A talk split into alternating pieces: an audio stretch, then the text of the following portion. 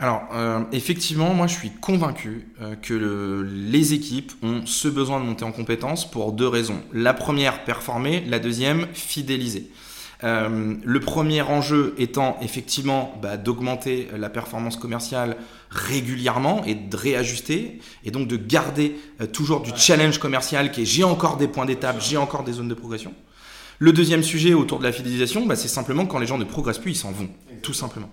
Donc qu'est-ce que je mets en place, en tout cas euh, à titre personnel, sur le management de cette équipe sales?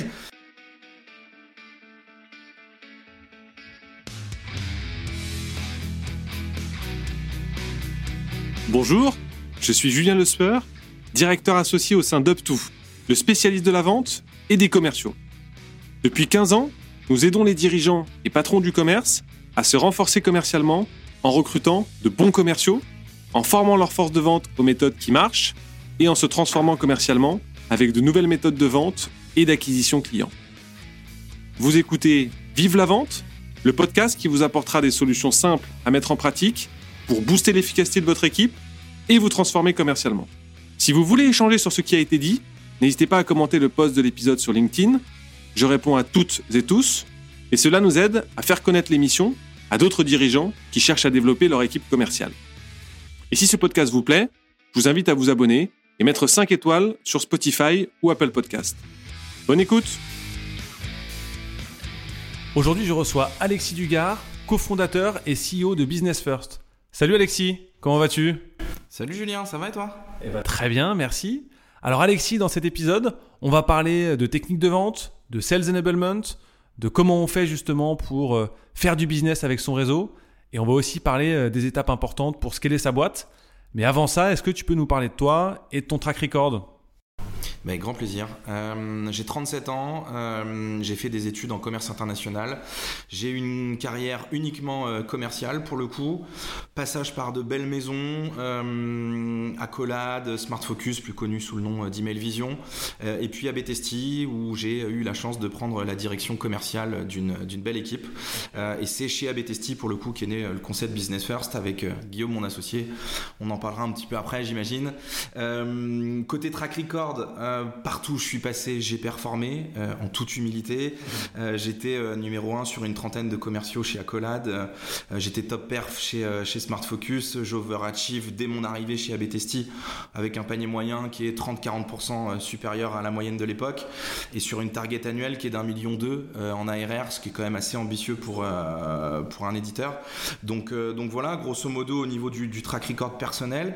Et puis après, chez Abetesti, dans ma position de directeur commercial, une quinzaine de personnes euh, en management avec euh, tout le cycle de vente en gestion, parce que je gérais les équipes SDR, New Business, CAM et Partner. Et donc, euh, si tu veux plus d'éléments chiffrés aussi sur, sur cette période, avec grand plaisir. Ok, donc en tout cas sur un cycle de vente très full stack de A à Z. Tout à fait. Ok. Et alors aujourd'hui, cofondateur et CEO de Business First, en deux mots, la proposition de valeur de Business First, c'est quoi? Business First, en plusieurs mots, du coup, euh, ça va être une nouvelle approche collaborative du business. L'idée étant euh, bah, de réunir euh, des sales qui ont des vocations à faire plus de business et donc à s'entraider au travers d'une chose qui les rassemble, qui est d'être dans le même écosystème, s'adresser aux mêmes typologies de comptes et aux mêmes interlocuteurs clés. Ok.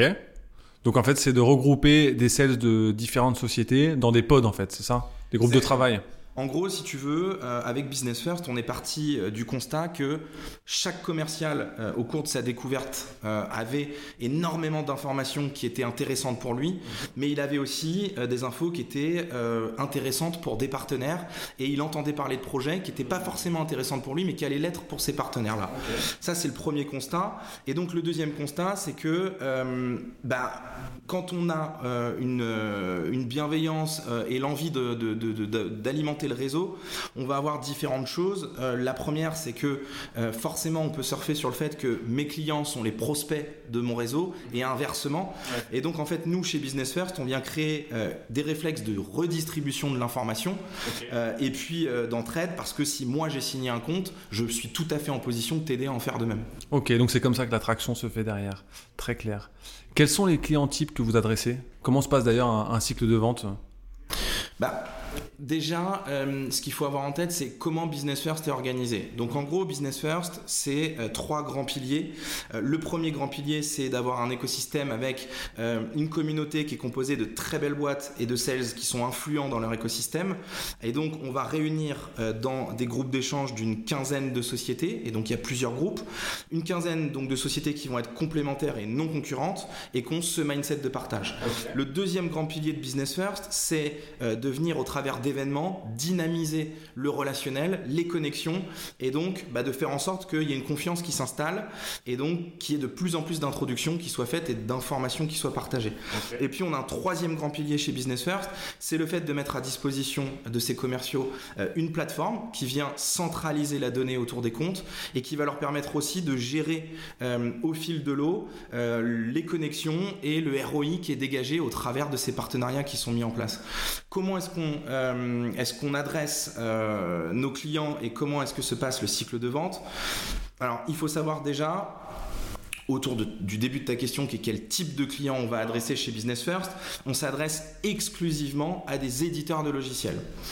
Euh, c'est des sociétés qui vont devoir avoir une bonne maturité, une bonne image de marque, une vente qui se veut être complexe et donc plutôt grand compte, parce qu'effectivement quand on est sur une vente transactionnel sur des cycles de vente très courts, on n'a pas forcément ce besoin d'avoir des raccourcis, d'avoir très vite accès euh, aux compelling events, euh, aux stakeholders, etc. Et donc finalement, nous, là où on a de la valeur ajoutée, c'est dans le fait bah, de travailler sur euh, la transmission d'infos glanées au fil des rendez-vous et sur des cycles de vente de 6, 8, 9 mois et en multi-interlocuteur.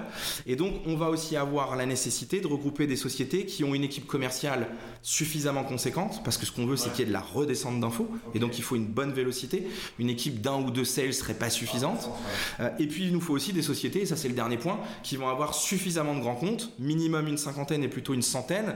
Pourquoi? Parce qu'il va falloir que je puisse aider euh, les autres commerciaux euh, du coup à avoir des introductions, et donc j'ai besoin d'une base solide de clients et surtout de clients qui me font confiance. Donc ça, c'est surtout sur la partie client type. Mmh. Et puis après, la deuxième partie de ta question qui était euh, comment est-ce qu'on va les adresser et quel est le cycle de vente.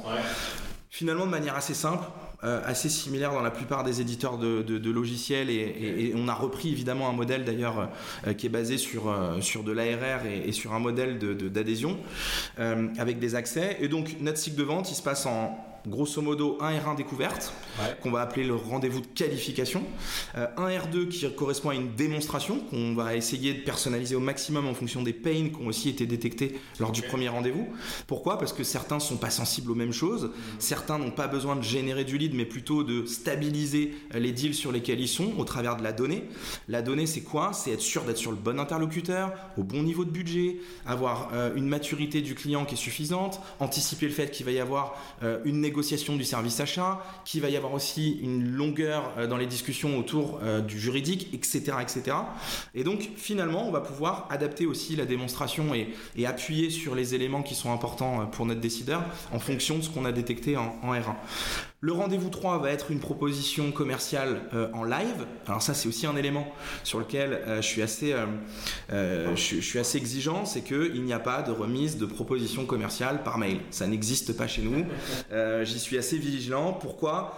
Bah Parce qu'on veut simplement s'éviter le fait qu'il puisse y avoir quelqu'un au bout qui ne reçoive pas l'information comme on l'aimerait. Ça paraît très cher, je ne comprends pas, c'est pas clair, j'ai des objections.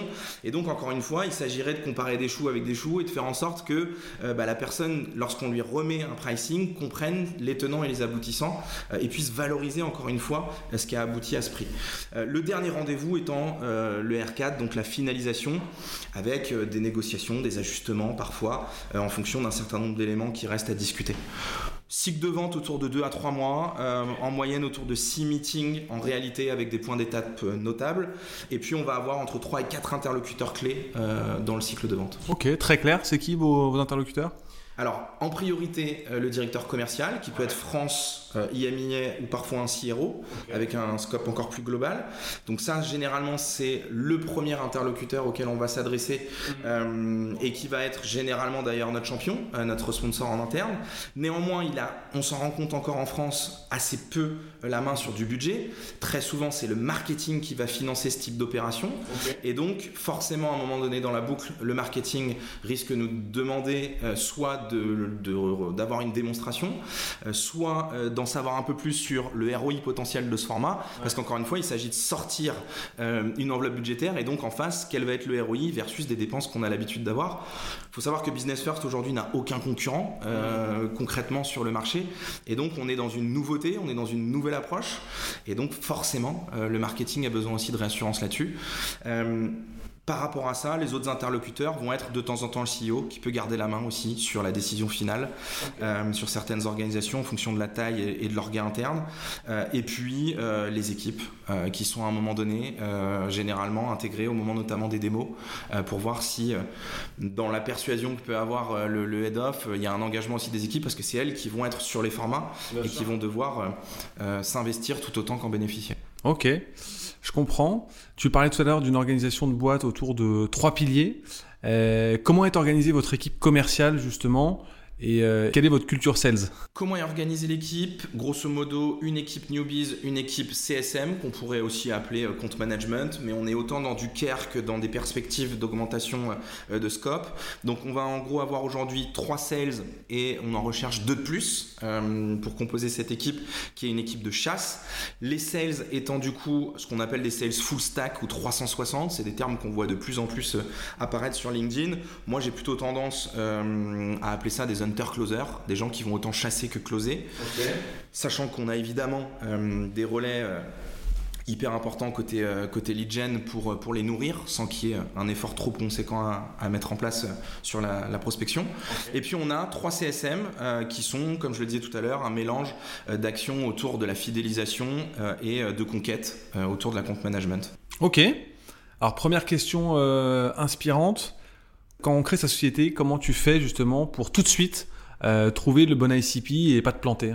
Bonne question. Alors, je ne sais pas si j'aurai euh, la, meilleure réponse euh, possible, puisqu'en fait, nous, on a, on a eu un facilitateur, c'est que euh, on était nous-mêmes l'ICP qu'on adressait. Mm. C'est-à-dire que quand on a créé Business First, on était encore chez Abetesti, puisqu'on est tous deux de, de, Et donc, le concept, il a été avant tout monté par nous, pour nous.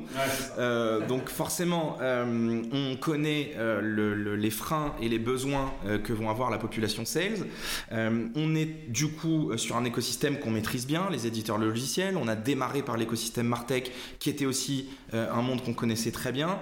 Et donc, ayant un bon réseau euh, et l'envie euh, de toujours faire plus de business et de trouver des raccourcis, on est juste venu assez vite regrouper autour de nous nos réseaux respectifs et on a commencé l'aventure comme ça. si je devais en tout cas donner un peu plus d'éléments pour aussi aider des auditeurs ou, ou, partager ma manière de voir les choses autour du bon ICP, il y a évidemment une notion d'itération. On a nous-mêmes beaucoup itéré. je pense que c'est très difficile quand on démarre d'avoir tout de suite le bon ICP. On, il faut l'étudier. Euh, et donc, en tout cas, nous, on a beaucoup itéré. On a des critères d'éligibilité qui se sont affinés au fil de l'eau euh, en faisant euh, tout simplement des erreurs de casting. Aujourd'hui, on sait prédire un mauvais casting à peu près à 99%. On connaît nos clés de succès. on sait que la clé de succès principale, et il y en a beaucoup d'autres, mais la principale, c'est le mindset des équipes. Le mindset des équipes à avoir envie de faire du business et de partager. Ok. Donc ça, c'est vraiment l'élément indispensable. Ensuite... Euh, Excuse-moi, je te coupe, mais c'est l'élément indispensable pour la signature ou pour la réussite des échanges une fois que le groupe est créé? Les deux. En fin de compte, nous, on n'a aucun intérêt à de toute manière mettre en place des conditions qui vont faire qu'on signe un membre qui ne trouvera pas d'intérêt derrière. Pourquoi? Parce que le club repose sur un, le fait que le membre qui nous rejoint soit héroïste et en parle autour de lui. Mm. On a aussi des leviers de cooptation qui sont très forts. Et deux, il faut que notre membre soit héroïste pour les autres membres. Mm. Donc, ce serait une bêtise pour nous que de forcer les conditions pour mettre mm. euh, en avant euh, les chances de réussite et de closing, alors que pendant les mois qui suivraient le membre serait pas content, serait pas en réussite et en parlerait autour de lui. L'écosystème étant petit, nous on vient euh, chercher à peu près le top 100 de chaque écosystème, donc les 100 plus belles sociétés, euh, chacune sur leur sujet, euh, avec évidemment la possibilité d'avoir 2, 3, 4 sociétés qui couvrent un même sujet, mais qui ne seront pas dans le même groupe. Donc par rapport à ça, évidemment, nous on va essayer d'être très rigoureux sur nos clés de réussite, parce qu'on sait que ça va conditionner le fait que ça se passe bien pour le membre et pour les autres, ceux qui l'entourent. Ok. Et si on ouvre un peu le capot de la machine de vente, euh, qu'est-ce qui est remarquable dans votre exécution euh, commerciale?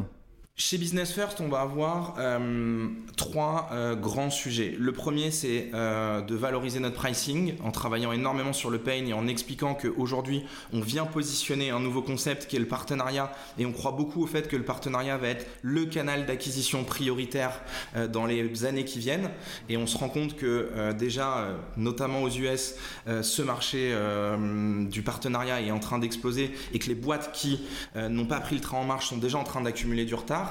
Euh, nous, en gros, euh, si tu veux, chez Business First, ce qu'on veut, c'est un, valoriser notre pricing, donc au travers de réponses à des vrais pains. Deux, être en capacité, en fonction de ce pain, de vendre vite et de forecaster juste. Donc, par rapport à ça, ce qu'on va faire, c'est qu'on va avoir la nécessité de mapper les écosystèmes en profondeur. On va identifier nos ICP à l'intérieur de ces écosystèmes et trouver rapidement les personas sur LinkedIn. On va avoir une stratégie qui est une stratégie top-down. Donc en gros, on s'adresse prioritairement au CEO euh, qui idéalement va nous faire redescendre sur le directeur commercial qui lui-même euh, euh, nous mettra en relation avec le marketing. Ensuite, une fois qu'on a identifié ça et qu'on est dans cette stratégie top-down, on va lancer la sales machine avec une approche multicanal, des API d'enrichissement de la data.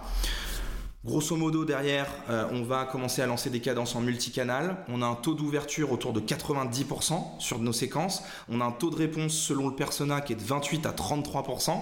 C'est des chiffres qui sont plutôt euh, bons, voire très bons dans le secteur. Et donc ensuite va arriver euh, sur ces taux de réponse rapidement un premier rendez-vous.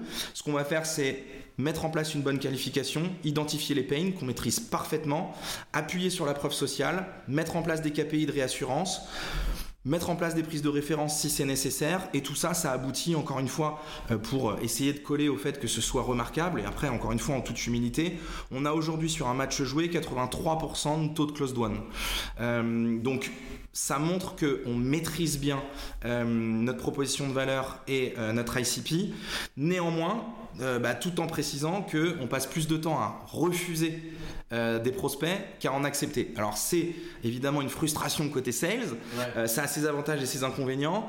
Néanmoins, on est aussi du coup en train de travailler sur des nouvelles offres qui vont nous permettre bah, de satisfaire aussi des, des, boîtes qui s'intéressent à Business First et qui pourraient ne pas être éligibles sur le papier, en tout cas à l'instant T au moment où on discute avec elles.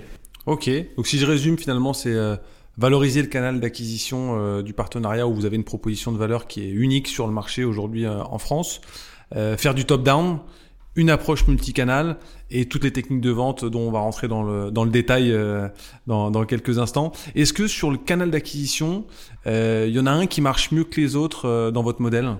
Le mail fonctionne très bien chez nous. Euh, c'est une réalité et pourtant beaucoup se plaignent du fait que ça fonctionne de moins en moins.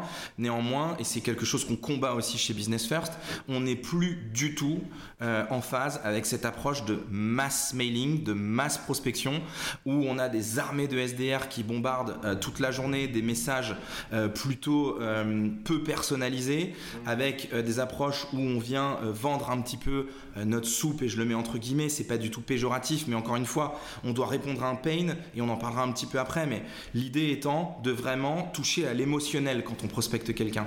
Et donc ça, ça passe par une stratégie ABM, c'est quelque chose que j'ai mis en place aussi chez AB assez rapidement, qui est de se coordonner avec le marketing et qui va être euh, bah, du coup de travailler son mailing en fonction de à qui je m'adresse, euh, en fonction du timing dans lequel je m'adresse à cette personne et du coup de bien maîtriser son persona et d'être capable de lui envoyer des séquences qui vont être personnalisées. Mmh. Donc ça c'est le premier élément. Donc c'est ce qui fait qu'on est plutôt très bon. On a beaucoup travaillé notre copywriting et le mail fonctionne bien. Vous vous faites aider sur cette partie ABM ou c'est euh, Non, on a effectivement dans notre réseau et encore une fois on est dans une dynamique de réseau donc on est très connecté à des très bons growth et des personnes qui sont très bons en copywriting et donc euh, effectivement on, a été pas mal coaché là-dessus il y a de ça un an et demi deux ans pendant le Covid où on a pris le temps de vraiment aussi retravailler cette partie-là.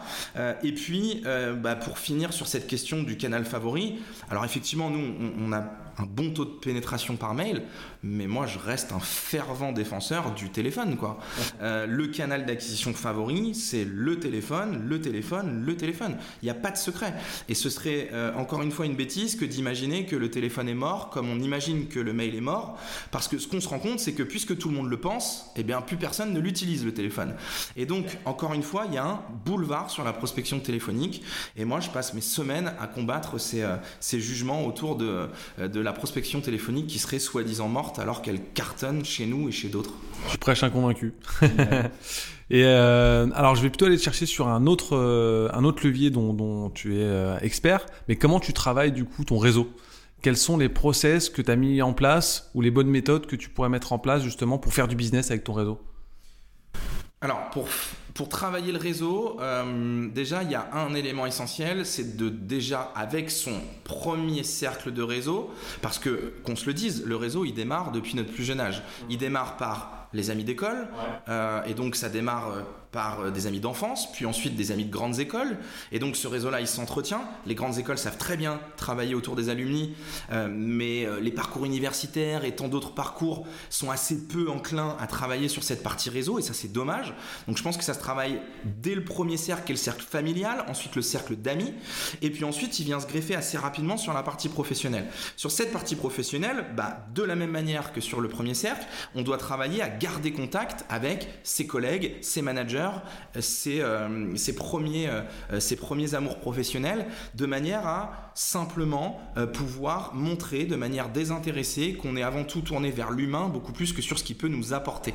Donc le conseil en un, c'est garder le contact, et deux, par rapport au fait de garder le contact, de le faire de manière désintéressée. Ça peut être effectivement un minima une bonne année, un bon anniversaire, mais encore une fois, c'est pas juste un bon anniversaire en automatique sur LinkedIn, c'est plutôt d'aller travailler euh, sur un petit coup de fil, un petit SMS un peu personnalisé, avec un peu de contexte autour de notre dernier échange. Voilà, encore une fois, c'est travailler autour de qui est cette personne, être désintéressé sur le fait qu'elle n'a pas forcément quelque chose à m'apporter à l'instant T, mais le jour où j'aurai besoin d'elle, je sais que je pourrai compter sur elle. Ok, ok, intéressant. Intéressant. Et si tu devais faire un guide euh, pour créer son playbook commercial, en quelques minutes, ce serait quoi les grandes étapes? Autour du playbook commercial, euh, il va y avoir plusieurs choses. La première des choses, pour moi, euh, c'est déjà de resituer un petit peu ce qui fait que commercialement, on peut être bon dans une première approche. La première chose, c'est un, surprendre. Il n'y a pas meilleur moyen de déclencher euh, une envie d'aller plus loin que les trois premières secondes qu'en surprenant son interlocuteur au moment du halo. Ça, c'est le premier point. Le deuxième, c'est de donner envie. Et donc, donner envie, c'est à la fois un mélange de preuves sociales tout autant que d'expertise. Alors il y a encore beaucoup de personnes qui savent pas forcément ce qu'ils doivent mettre derrière la preuve sociale, c'est simplement des logos, des références clients qui font sens par rapport à la personne que je contacte. Et ça, encore une fois, je le vois même dans des gens que je ne borde moi dans mes équipes, il y a assez peu ce réflexe qui est bah, de sécuriser le fait que je suis pertinent et que je suis expert de ton environnement parce que je bosse déjà avec certains de tes concurrents ou avec des références qui sont très proches de ton secteur ou de tes problématiques. Au-delà de ça, c'est ensuite d'aller travailler à anticiper les objections. On est trop souvent dans le fait de les attendre. Moi, je suis plutôt dans une manière, et même si je suis très spin selling, et on en parlera peut-être après, je suis quand même aussi d'une manière dans le challenger sales qui est d'aller devancer les objections en montrant que je suis expert et commencer à te rassurer sur des questions que tu pourrais avoir. Et comme j'ai l'habitude de les rencontrer, je les anticipe. Le dernier point, c'est d'engager. C'est assez vite de caler une next step parce que quand on sent qu'il y a de l'engagement, il faut très vite aller à la next step et pas vouloir trop en faire. Euh, au-delà de ça, du coup, pour moi, un bon playbook, ça regroupe un des infos marchés, et ça c'est trop souvent oublié. Euh, deux, tout ce qui va travailler autour du pain, quel est le compelling event, quels sont les pains qu'on rencontre le plus possible, les avantages que notre solution peut offrir en face de ces pains, la preuve sociale sectorisée le plus possible pour encore une fois être pertinent euh, dans les phases d'accroche mettre à disposition aussi des commerciaux toutes les objections qu'on a l'habitude de rencontrer et quelles sont les réponses à apporter face à ces objections, avec quelque chose de bien organisé pour qu'avec un contrôle F, on ait des mots-clés qui remontent très rapidement et que dans un call, je puisse avoir un tableau d'objections disponible et très vite être capable d'apporter la bonne réponse. Et puis enfin, et ça aussi, trop souvent oublié, la concurrence. Ce que moi je vais appeler des battle cards, c'est d'être en capacité d'anticiper le fait qu'on me dise ah oui vous me faites penser à un tel ou je discute déjà avec un tel. Et donc encore une fois, pour moi le playbook va jusqu'à euh, la maîtrise de la concurrence pour être en full maîtrise de toutes les discussions. Anticiper toutes les étapes du cycle de vente et avoir finalement les bons argumentaires. En fait, c'est un sales kit en fait. Ça rejoint le sales kit, mais avec euh, différents, euh, euh, différents personas et différents cycles de vente. Quoi. Complètement. En termes de formation, alors tu as commencé un peu à en parler, mais tu fais partie de ces ayatollahs des techniques de vente.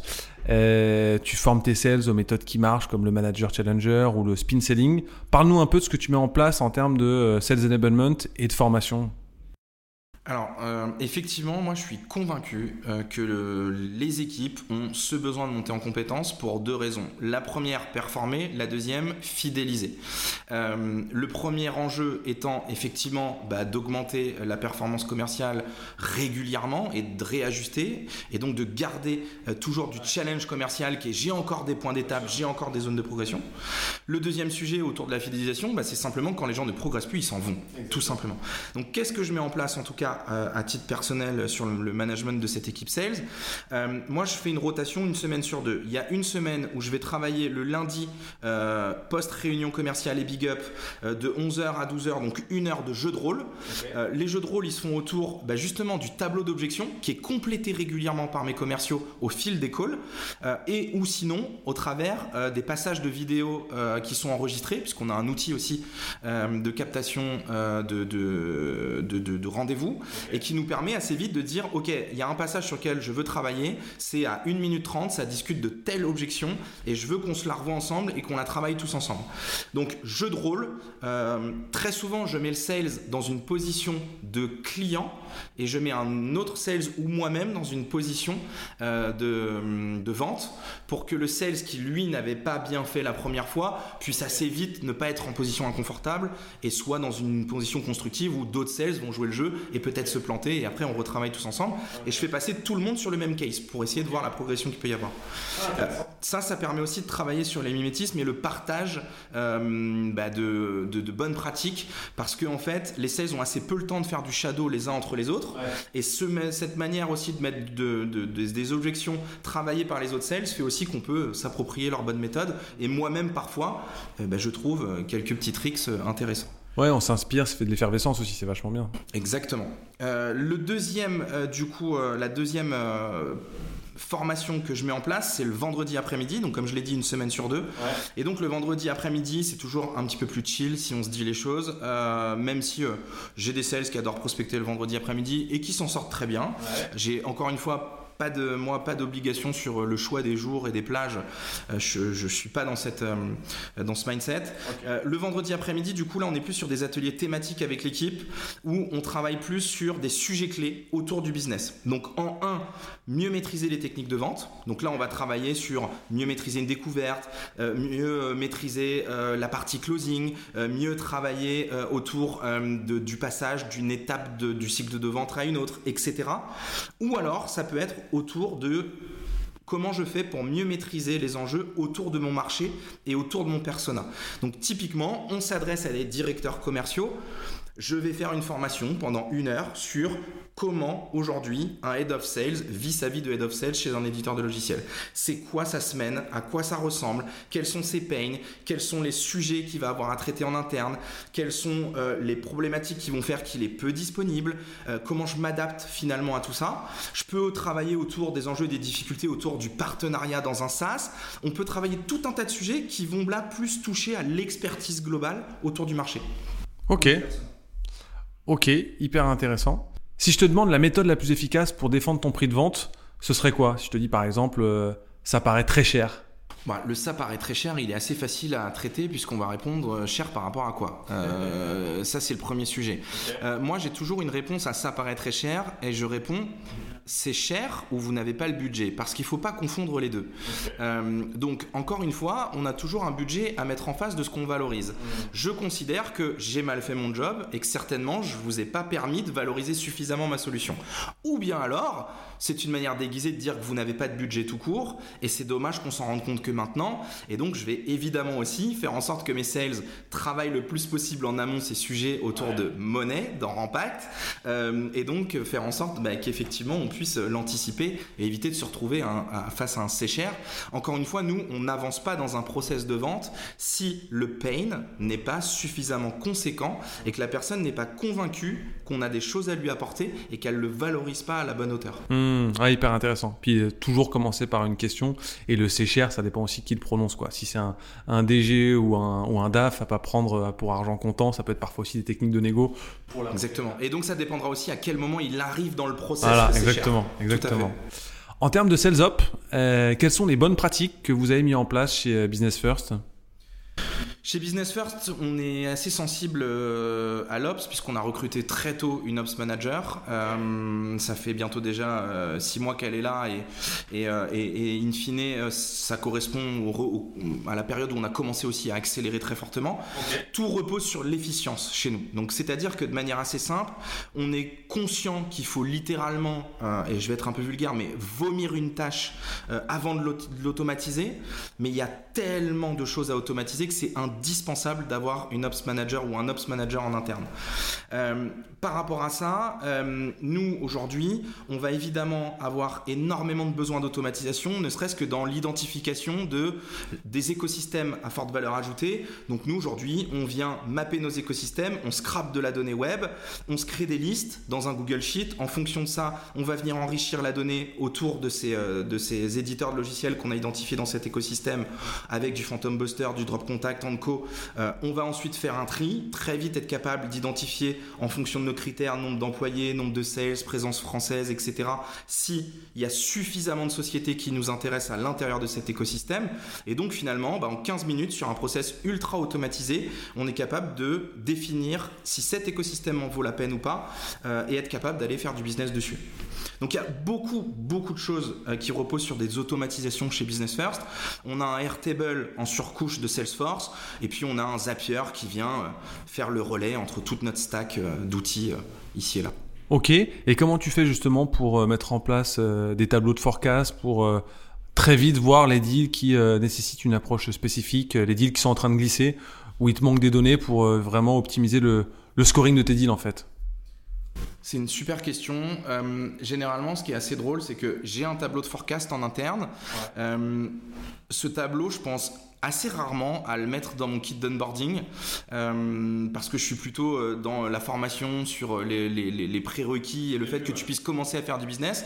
Et puis en fait, très souvent, ce tableau de forecast, il arrive quand on commence à avoir beaucoup de pipe, qu'on a du mal à prioriser nos matchs ou qu'on a un ventre mou qui grossit, ce fameux ventre mou de plein d'opportunités qui n'ont jamais vraiment avancé, mais on continue un peu d'y croire ou pas, on sait pas trop.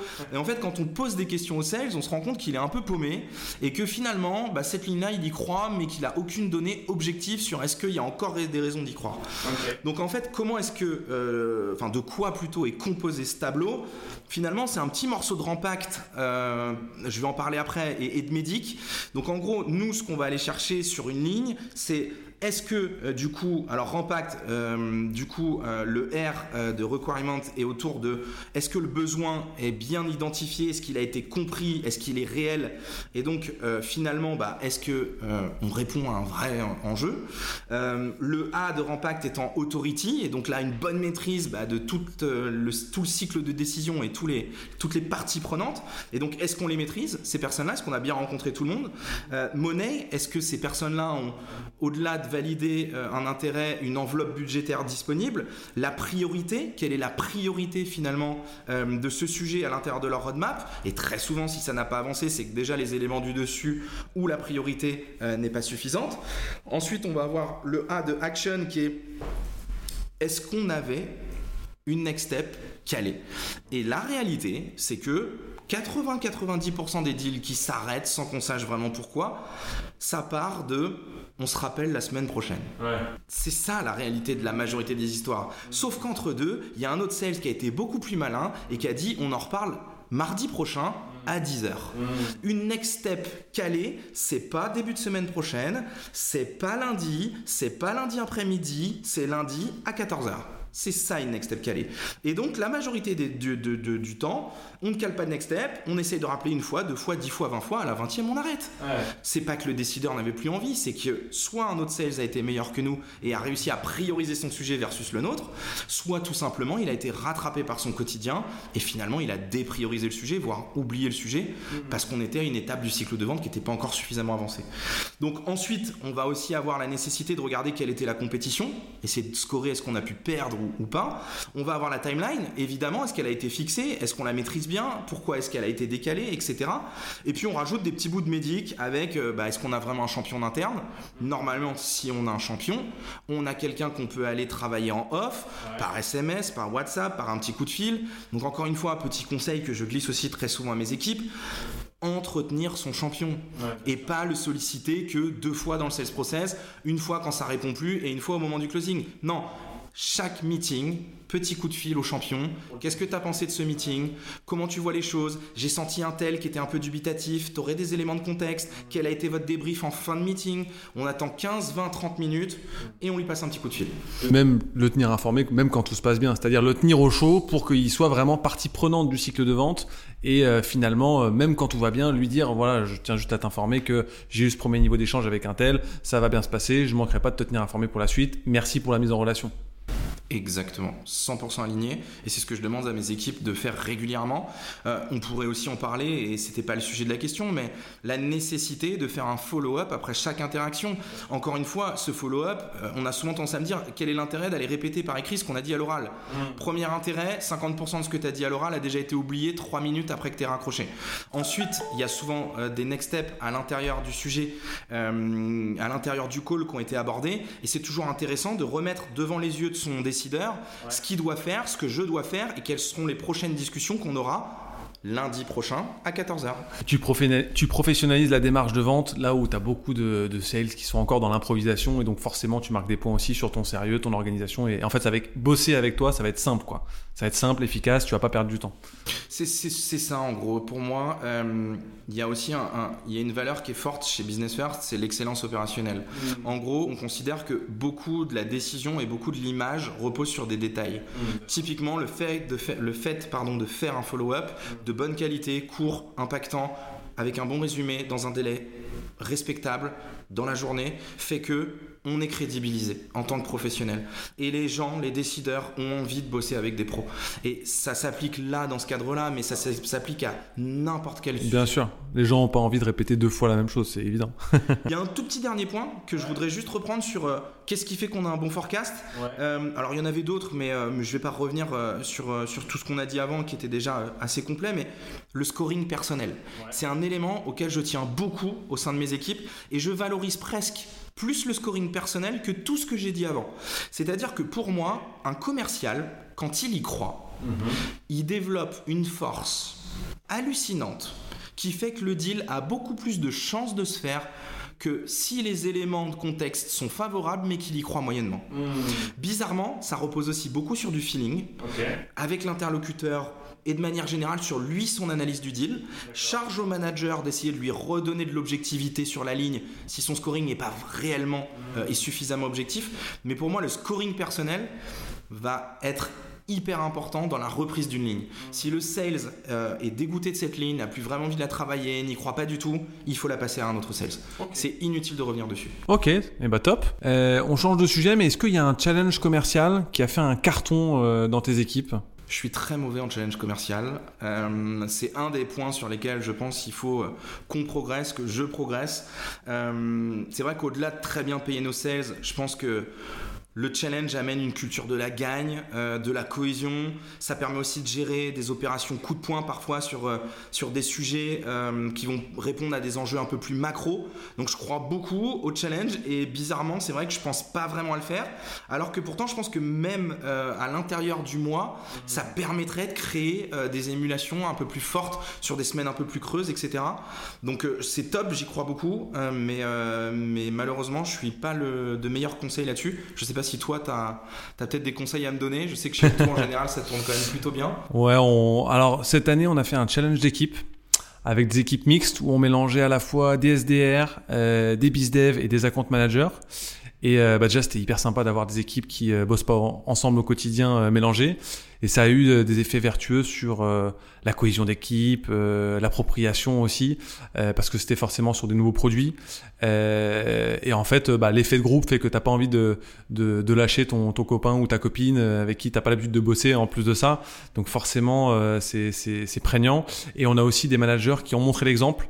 Euh, en prenant le téléphone et, ça marche bien. Après, tu mets une bonne mécanique d'animation où tu euh, mets des stats et des chiffres euh, disponibles au quotidien avec des lots sympas à gagner et, la mayonnaise prend. Mais je vous renvoie sinon, et je renvoie nos auditeurs aussi à l'épisode 2 de la saison 1 du podcast avec Yves Bourgoin de chez HubSpot qui justement nous avait donné des bons tips pour monter des, des challenges commerciaux.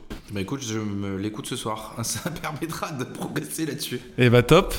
Si on rentre dans le détail de la machine de vente, selon toi, c'est quoi une machine de vente euh, optimale?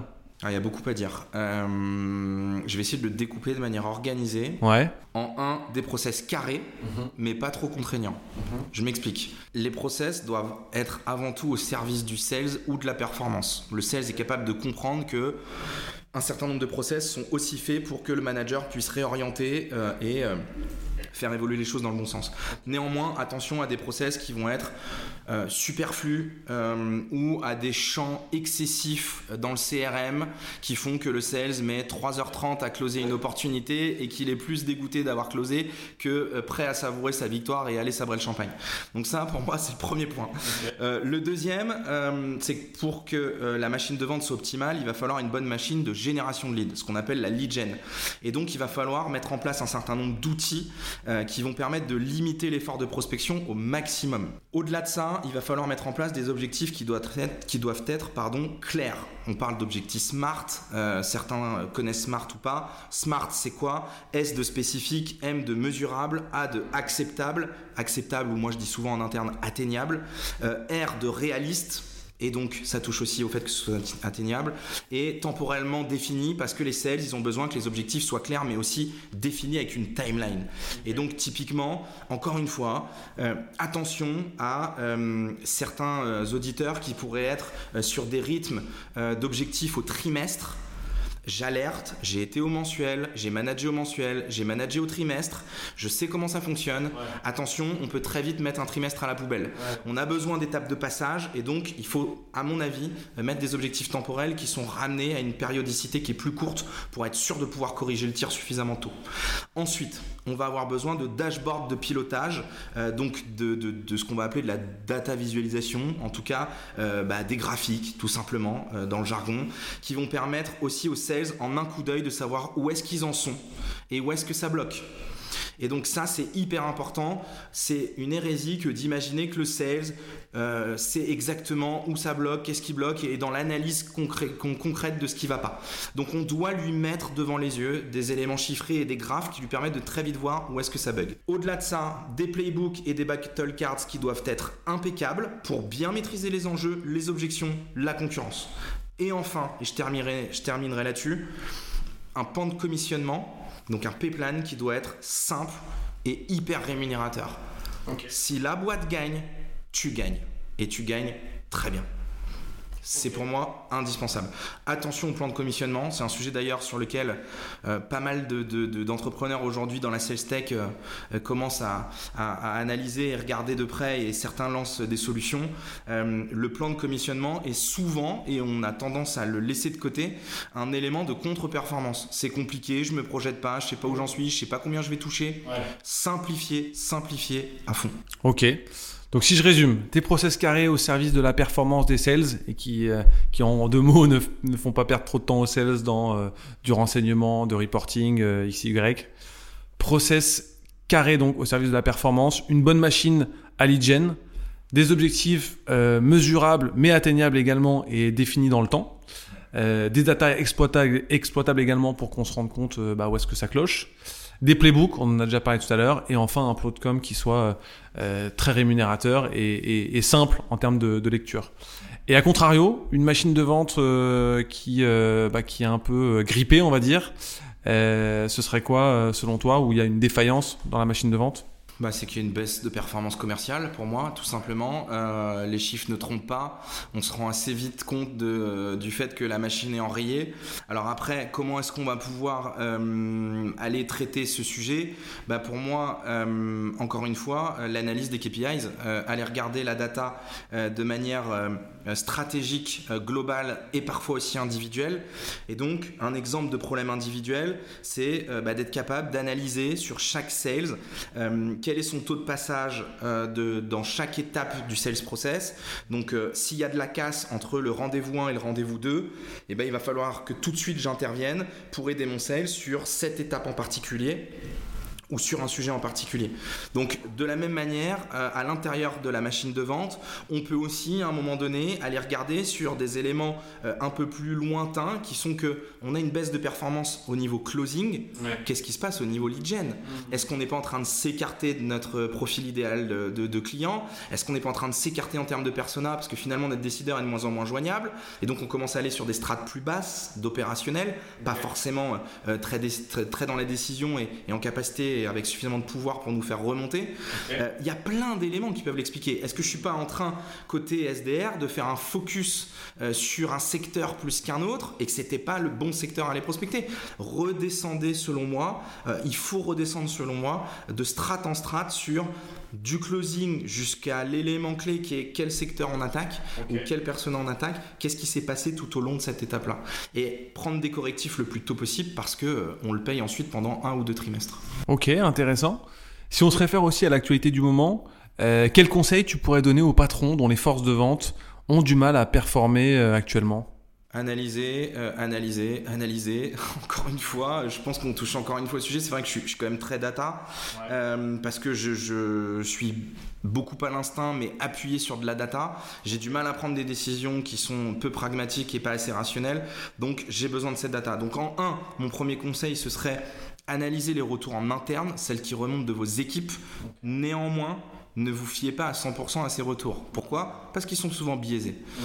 Euh, donc, allez chercher du retour côté client. Okay. Ce que je conseillerais aussi, en tout cas, c'est ce qu'on fait beaucoup avec, euh, avec Guillaume, mon associé, c'est de nous-mêmes prendre en main la recherche de feedback mmh. euh, et la consultation, quand ça va moins bien, de nos clients en direct. C'est nous, managers, qui allons chercher cette information pour être en capacité de s'éviter des biais. Pourquoi bah Parce que nous, on est dans une démarche constructive et on va poser des questions qui vont pas forcément être orientées vers ce qu'on a déjà un peu envie de dire en interne. Donc ça c'est hyper important. Le troisième sujet c'est d'aller dans de la data en profondeur. Donc ça je l'ai déjà traité sur le, ta question d'avant. Mais il y a un point qui est essentiel pour moi, un, un conseil euh, à avoir en tête, c'est bah, surtout n'attendez pas que ça aille mal pour demander à vos équipes de vous donner la data qui sera nécessaire et donc la data en remplissant euh, leur CRM correctement. Par rapport à ça, si vous voulez que vos sales remplissent leur CRM, appuyez toutes vos business reviews sur le CRM uniquement. En tout cas, nous c'est ce que c'est ce qu'on fait en interne, c'est que moi systématiquement toutes mes euh, revues business euh, hebdo et mensuelles, qu'elles soient individuelles ou en équipe, sont basées sur mon CRM. Donc en gros, c'est le meilleur moyen d'obliger les équipes à être à jour parce que de toute façon, c'est sur la base de ce CRM mmh. que va se discuter comment tu avances dans, tes enfin, dans, dans, ton, dans ton mois et com comment on peut prédire tes, ton forecast. Donc euh, vraiment, euh, CRM first. Ok, intéressant. Et le, le côté feedback chez euh, les clients, c'était aussi un input de Sébastien Delafont qui nous l'avait donné dans, dans un des épisodes précédents. Et une question que je voulais, sur laquelle je voulais rebondir, du coup, est-ce que vous avez des mentors avec ton associé? Des gens que vous allez consulter régulièrement sur différents sujets euh... On va pas avoir de mentor à titre euh, vraiment euh, individuel. On a effectivement quand même la chance d'avoir un bon réseau. Euh, et en fait, finalement, et c'est un peu aussi ce que fait Business First, c'est d'aller très rapidement identifier qui peut aider sur quel sujet. Et donc en fait, finalement, on va pas avoir vraiment un mentor qui, qui est parfait dans toutes les situations, mais on va plutôt aller consulter au fil de l'eau ou des problèmes la bonne personne, soit en s'appuyant sur une personne de notre réseau qui est lui aussi très connecté et va pouvoir nous trouver la bonne personne, soit en allant consulter euh, la personne concernée sur le problème concerné. Ok, cool. Et quel conseil tu donnerais justement à, à la grande majorité des patrons qui, euh, qui commencent leur transformation commerciale? Par quoi commencer en fait? Moi, je commencerai. euh, Enfin, déjà, il y a un premier sujet, c'est que euh, c'est difficile de donner des bons conseils sans contexte. Donc, euh, forcément, euh, il va m'être compliqué euh, de vraiment orienter correctement. Si on parle de transformation commerciale, on parle pour moi forcément d'audit. Avant de transformer, il faut savoir ce- quelle est la situation actuelle. Le premier sujet par rapport à ça pour moi, c'est évidemment de confier l'audit à l'externe. Éviter les biais, toujours les mêmes. Euh, Je connais un bon acteur justement qui fait des audits. euh, du coup, euh, l'idée étant que on puisse confier ça à l'externe, à des personnes qui ont une vraie expérience terrain. Euh, faites confiance, euh, faire confiance à des personnes qui sont plus agiles euh, que nous à tout point de vue. Euh, C'est-à-dire que quand on doit opérer une transformation sur un sujet, euh, et notamment côté commercial, il faut être agile. Et donc très souvent, quand on parle de transfo, c'est qu'on part d'un passif qui fait qu'on a manqué d'agilité. Sinon, on ne serait pas en transfo. On aurait suivi euh, le, le- le- le mouvement. Le dernier point là-dessus, euh, et alors je suis assez clivant aussi sur certaines prises de position, et c'en est une, euh, arrêtons, arrêtez de confier la transformation commerciale à des consultants qui n'ont jamais discuté avec un client, jamais managé qui que ce soit, voire jamais closé un deal. Euh, encore une fois, euh, il est difficile euh, d'espérer aller dans le bon sens avec des gens qui n'ont jamais vu ce qui pouvait aller mal, euh, ce qui pouvait aller mieux et ce qui s'était passé entre deux. Quoi. Encore une fois, pour moi, c'est l'expérience qui prime dans la transformation digitale, tout comme euh, quand une société euh, est en phase de scalabilité, elle va de plus en plus recruter des mid-managers, des top managers qui ont déjà fait Bien sûr. pour venir apporter euh, leur expérience et faire en sorte qu'on gagne du temps pour s'éviter de refaire des erreurs que eux ont faites par le passé. C'est la même chose pour moi au niveau transformation. Ok, bon, on est bien aligné. Est-ce que tu as deux ou trois outils que tu trouves waouh et que tu recommanderais à nos auditeurs? Il y en a beaucoup des outils. Euh, il y a un outil, alors je le name drop souvent. Je pense qu'à un moment donné, euh, il va falloir que je rentre au bord de cette boîte parce que je leur fais tellement de publicité.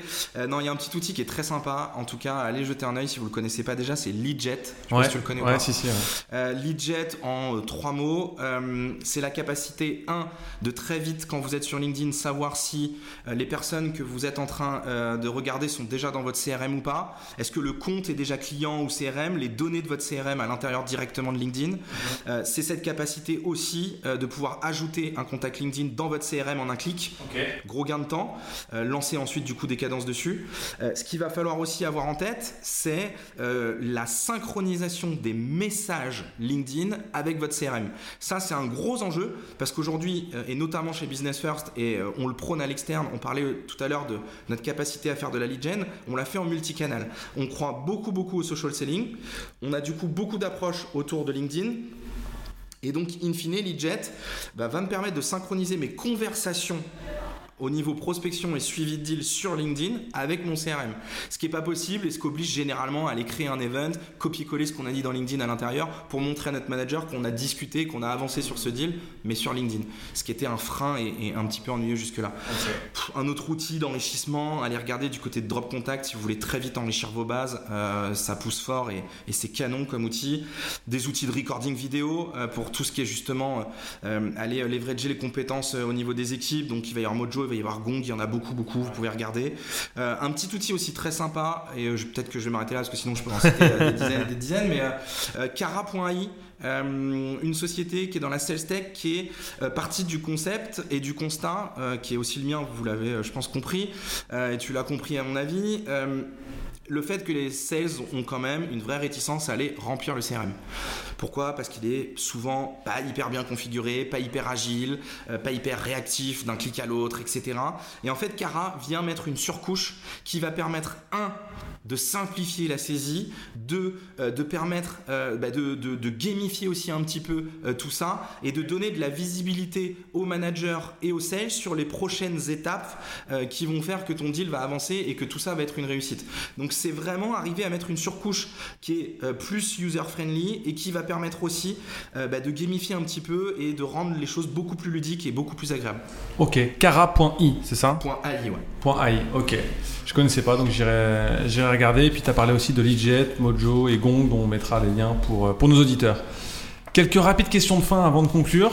quel est le livre qui t'a le plus inspiré dans la vente ou dans le management en général? Il y en a beaucoup, beaucoup. Moi, je pense que celui qui été le plus complet, c'est Sales Acceleration Formula. Ouais, euh, parce qu'il touche vraiment à tous les sujets, bah, justement, autour du recrutement, autour du CRM, autour de euh, la motivation des teams, euh, autour de la stratégie. il touche vraiment à beaucoup, beaucoup de sujets en un seul livre. et donc, condensé et très efficace. donc, franchement, super bouquin. Après, il y en a beaucoup d'autres, mais ils sont connus de tout le monde. Crossing the Chasm, Zero to One, La semaine de 4 heures, La 25e heure tous ces, tous ces bouquins qui au final nous font quand même gagner du temps. Il y a généralement beaucoup de choses qu'on fait déjà quand on est euh, en start-up ou en scale-up. C'est du bon sens souvent. Beaucoup de bon sens, mais aussi des bons rappels, euh, de temps en temps, des manières d'expliquer les choses qui peuvent être un peu différentes et nous ramener sur des sujets clés. Euh, en tout cas, s'il y en a un qui touche à Business First en particulier, c'est L'art de se faire des amis de, de Dal Kanergi, si je le prononce bien, je crois, qui est un livre qui est plutôt bien foutu sur justement comment est-ce que tu travailles ton réseau, quelles sont les erreurs à faire, à ne pas faire. Typiquement, il y a un, élément euh, qui, est, euh, qui est important, qui est de ne jamais dire du mal de qui que ce soit. Euh, parce qu'en fait, tu le payeras toujours à un moment donné sur la longue traîne de tes relations. voilà, il y a plein de petits tips comme ça et qui sont hyper bien foutus. Et, c'est un livre aussi que je recommande parce que bah, pour travailler son relationnel et, et, le quotidien, c'est hyper intéressant. Ok, l'art de se faire des amis, intéressant, on ira regarder. Et dernier conseil, quel est le, meilleur conseil professionnel justement qu'on t'ait déjà donné? Celui dont tu aurais peut-être le, plus appris ou qui t'a le plus servi dans ta carrière Le meilleur conseil qu'on m'ait donné euh, Poser des questions gênantes. Pourquoi? Parce qu'en fait, euh, j'ai cette faculté à ne jamais me contenter euh, d'une réponse qui fait que je ne comprends pas ou que je ne maîtrise pas la situation. Que l'issue euh, soit favorable, défavorable ou autre, à partir du moment où il y a quelque chose que je ne maîtrise pas ou que je ne comprends pas, je vais demander plus d'explications et je vais chercher à comprendre. Et ça, dans le business, pour moi, c'est le plus important. À partir du moment où on s'intéresse au pourquoi et qu'on maîtrise, normalement, ça déroule. Et eh bah super, merci Alexis pour tous ces bons inputs, tous ces bons conseils. On touche à sa fin. Euh, en tout cas, il y a vraiment euh, de quoi faire dans cet épisode. Et puis je me rends compte qu'en échangeant, bah, on a un ADN commun entre Business First et Up2, donc euh, c'est vraiment top. Merci pour, pour ton temps, Alexis. Et eh bah merci Julien. À bientôt et vive la vente. Salut.